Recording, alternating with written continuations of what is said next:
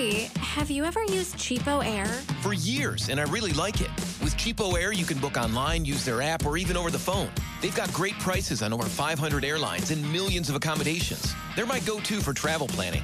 And if you join their Club Miles program, you can earn points to save on the cost of your travel.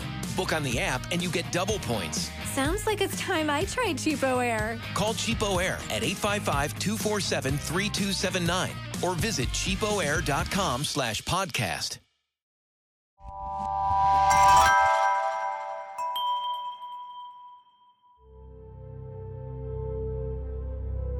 I'm Ken Harbaugh, host of Warriors in Their Own Words.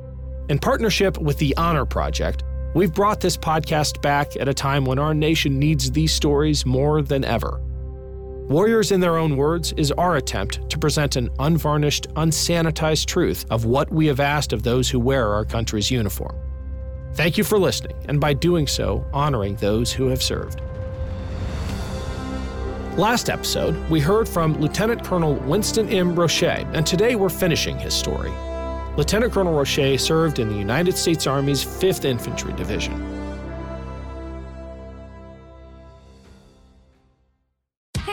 Have you ever used Cheapo Air? For years, and I really like it. With Cheapo Air, you can book online, use their app, or even over the phone. They've got great prices on over 500 airlines and millions of accommodations. They're my go-to for travel planning. And if you join their Club Miles program, you can earn points to save on the cost of your travel. Book on the app, and you get double points. Sounds like it's time I tried Cheapo Air. Call Cheapo Air at 855-247-3279 or visit cheapoair.com/podcast. I was in four major battles. Chateau Thierry, the Aisne-Marne front, and then Saint Mihiel was the first big American push.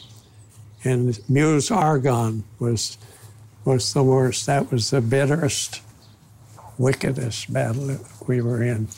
But as I say, when the night before you know you're going to attack, you hardly sleep at all. You just sleep fitfully, and you dread it. And you do the job you're told to do. You're elated when you have success.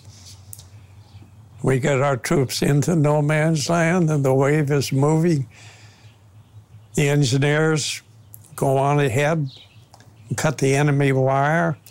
If this is in daylight, of course, you usually would not set up an attack on a beautiful sunny day. That's the time you stay in your holes, because you're sitting ducks. That's the way we fought. In the early days of the war, they would mass formation shoulder to shoulder, like they did way back in the 1800s, when the troops had be one long, solid line where you could just bunker yourself there and just level your gun and just shoot them like clay pigeons, where the casualties were terrible. And at some spots in World War I, we had to attack like that. And sometimes we were given orders in a day when it didn't rain. It would be murky, cloudy, and not too sharp in the air, but you could see very clearly lots of times we had to advance on an objective and right in the face of it. I was wounded 3 times. I was machine gunned once through the side. I didn't even know my hit until my rifle flew out of my hand. And the bullet had already gone through my side, right between, clean as a whistle, between 2 ribs, and took off a chunk off my thumb, chunk out of this finger, and the top of that finger off. And I wondered at first, what did I do, or how'd that happen? I didn't even know I was hit. And then I thought, oh boy, was I lucky. It just hit my rifle. Then later on, I got real wet in my drawers, and I thought I'd peed in my pants. because I was so scared, but it was the blood running down my legs, running down my side. It happened so quick, and you have to do with it. Not like me, when I got, I picked my rifle up and kept on going. I did know that I was wounded. I knew I'd been hit by something, but I didn't think it was anything, luckily. Now, of course, that bullet had gone through my leg or my chest or something and hit something inside of me. It different matter. But I kept on going, and we dreaded the gas. If the enemy had been used to using gas in our sector that we was in, we dreaded it because the gas masks were a bulky pain in the necks hanging on your chest. They were in the way of everything you did, and they were hard to get on and off. It took time to get them out of their case. The manufacturers didn't make everyone perfect, and some of them even didn't fit good, so that all you had to hang on to was to keep your nose plugged up and try to keep it out of your eyes, because once the gas got into your eyes or your nose, well, you were a dead duck so far as any more action is concerned, because you couldn't breathe, you couldn't see. Your eyes would flow like a faucet. The water would just run down your cheeks and burn. And you've seen pictures probably in magazines of men coming back from gas attacks holding onto one another's shoulder with bandages over their eyes. That's because they're temporarily blind. And I've been that way twice. The second time, it was very bad. I was in the hospital for several weeks before I got back. And you think you're a goner, you choke, you can't see, and you burn to be held. You just think you're a goner. You're gonna die right there. It's a terrible feeling. It's a lot worse than a bullet. Now, we'll talk about tank warfare for a moment. We just happened to be in an area and fighting over terrain that was not amicable to tank warfare. So I never fought in front of or behind one of the big tanks. And we had, for its time, a very good tank invented by the British.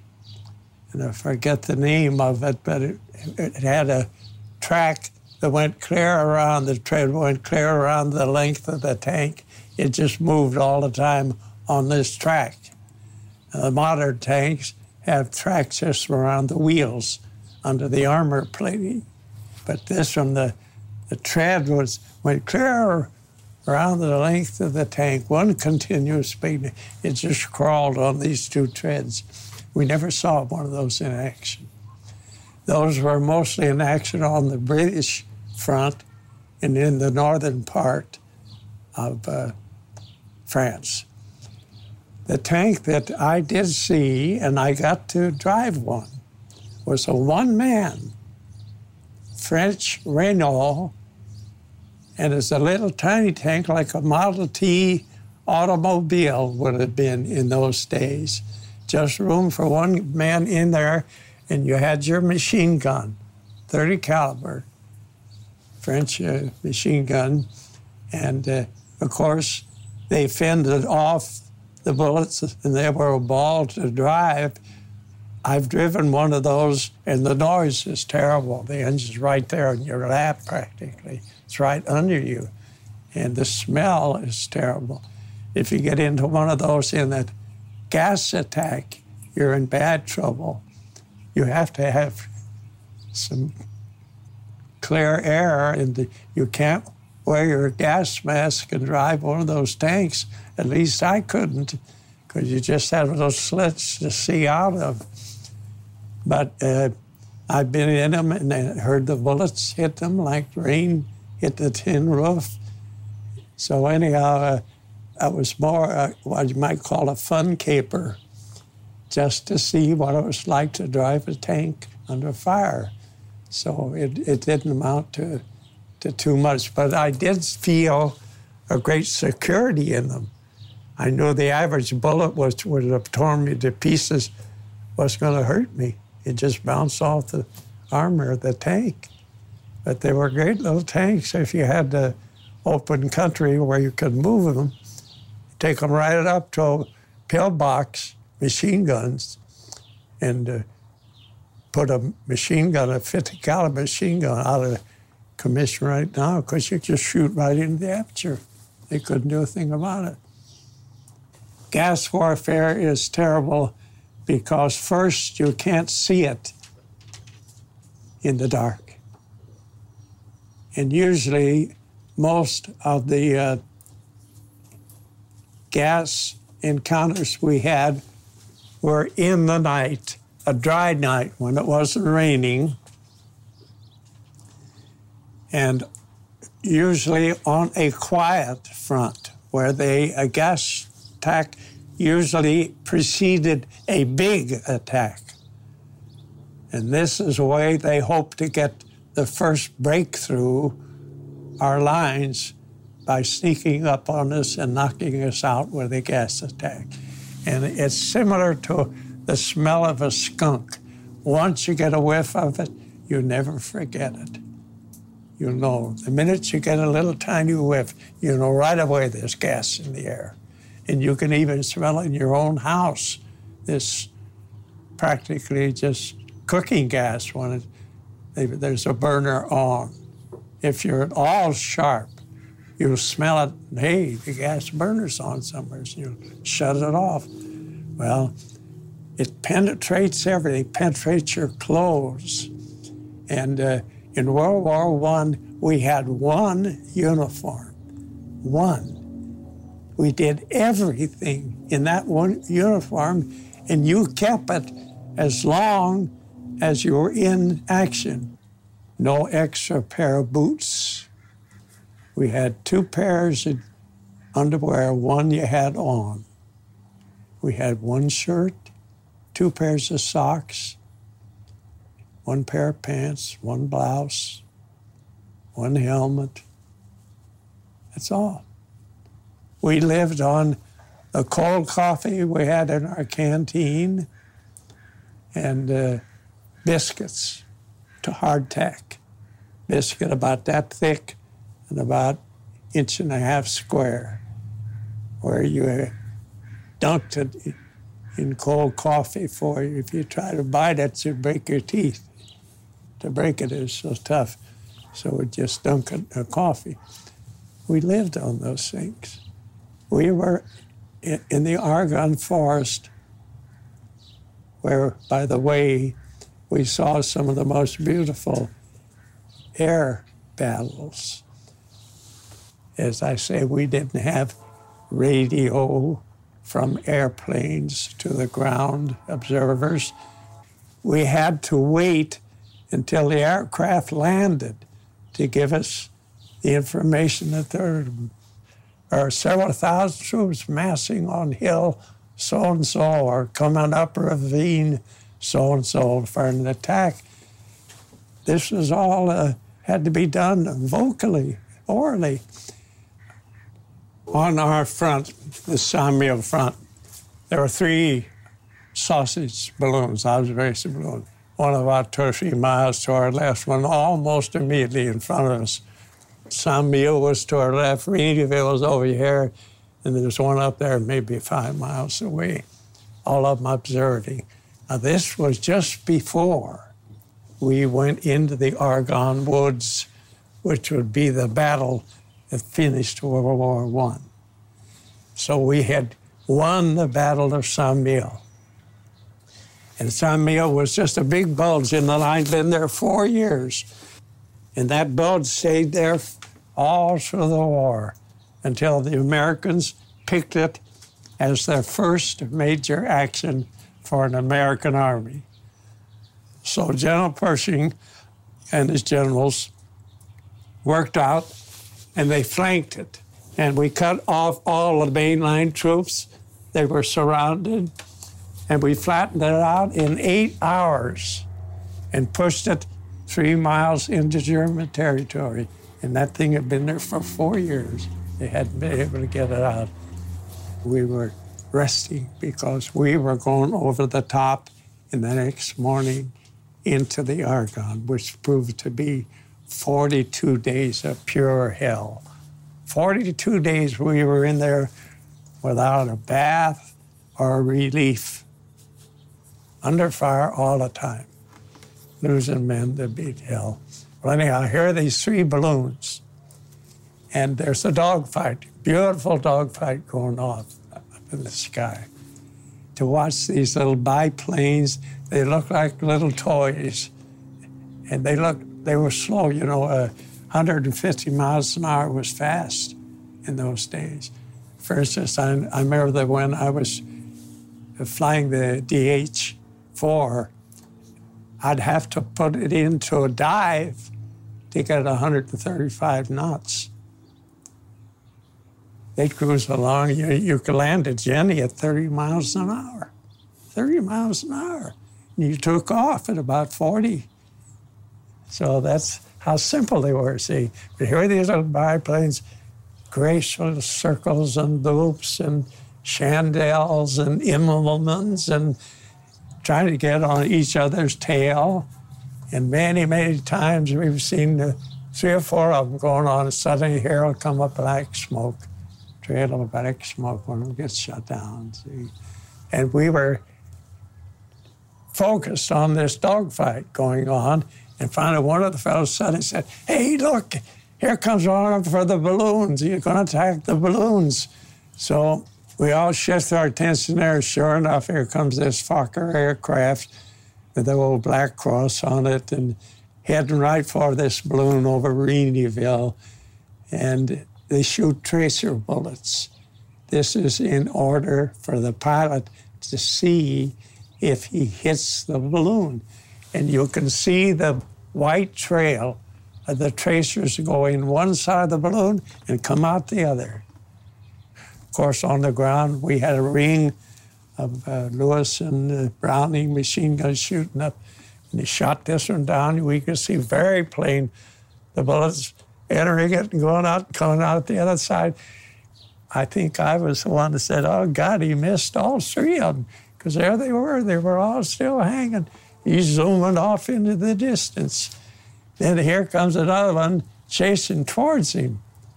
And it was an American, and they said later, I can't verify this, but they said it was Eddie Rickenbacker, and he was on that front. His squadron was on that front. So it could have been that they said it was him. About that time that we saw Rickenbacker, if that was him, go across, the first one exploded. One great big whoop, just like that. And then suddenly, just a few seconds, whoop, this one goes up, and then all 3 of them. See, the bullet ignites it inside. It doesn't explode right now. It kind of builds, I guess, until it gets a certain amount of air, and up it goes, just like an explosion. So that was a beautiful show. Right there, everything right in front of us. So we never forget that. So naturally, the first thing that the Americans, and I guess the French did that too in the early parts of the war, and thought about that, to make your own bombs. So we take 3 shell casings and just chunk them full of all kinds of stuff, everything we could put in there, and make our own bombs, seal them up, put the fuse in. And we had different types of fuses, of course. We had detonators in, as well as live fuses. American kids, that's the beauty of an American soldier. He's so resourceful. We would get over a road while we were supposed to be observing for enemy activity and everything. And we'd get over a road and we'd see a line of trucks. We'd try to work out our windage and we'd let them go, see. And then we'd fire them back and we'd try to watch the trajectory as they dropped. And sometimes we'd be 200 or 300 yards off target because you got to figure the windage and you have to work out the trajectory. So we made some good hits. We got pretty good. After you did it maybe 3 or 4 times, you got pretty good where you could come pretty close to it. So the bombers that we used to make and dump over the sides, they did pretty good damage, you know. That was World War I veteran Lieutenant Colonel Winston Roche. Lieutenant Colonel Roche was 93 years old when he recorded this interview. 2 years later, in 1994, Roche died in Los Angeles, California, at the age of 95. Next time on Warriors in Their Own Words, we'll hear from an altogether different kind of warrior, one who served in the shadows. CIA agent Mike Howard served as an operations officer from the Cold War to the global war on terror. Make sure you're subscribed to the podcast to see this interview in your feed. If you enjoyed this episode, don't forget to rate and review. It really helps other listeners find the show. Warriors in Their Own Words is a production of Evergreen Podcasts in partnership with the Honor Project. Our producer is Isabel Robertson. Assistant producer is Declan Rohrs. Audio engineer is Sean Ruhl-Hoffman. Special thanks to Evergreen executive producers Joan Andrews, Michael DeAloia, and David Moss. I'm Ken Harbaugh, and this is Warriors in Their Own Words.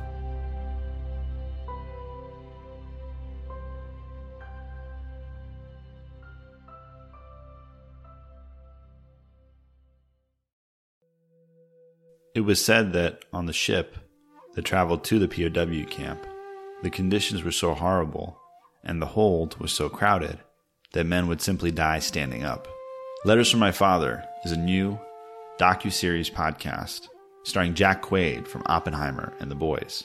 It's the story of one woman who retraces her World War II veteran father's steps after he was captured by the Japanese and kept in one of the most notorious POW camps and had to find a way to survive. You can find Letters from My Father from Voyage Media anywhere you listen to podcasts.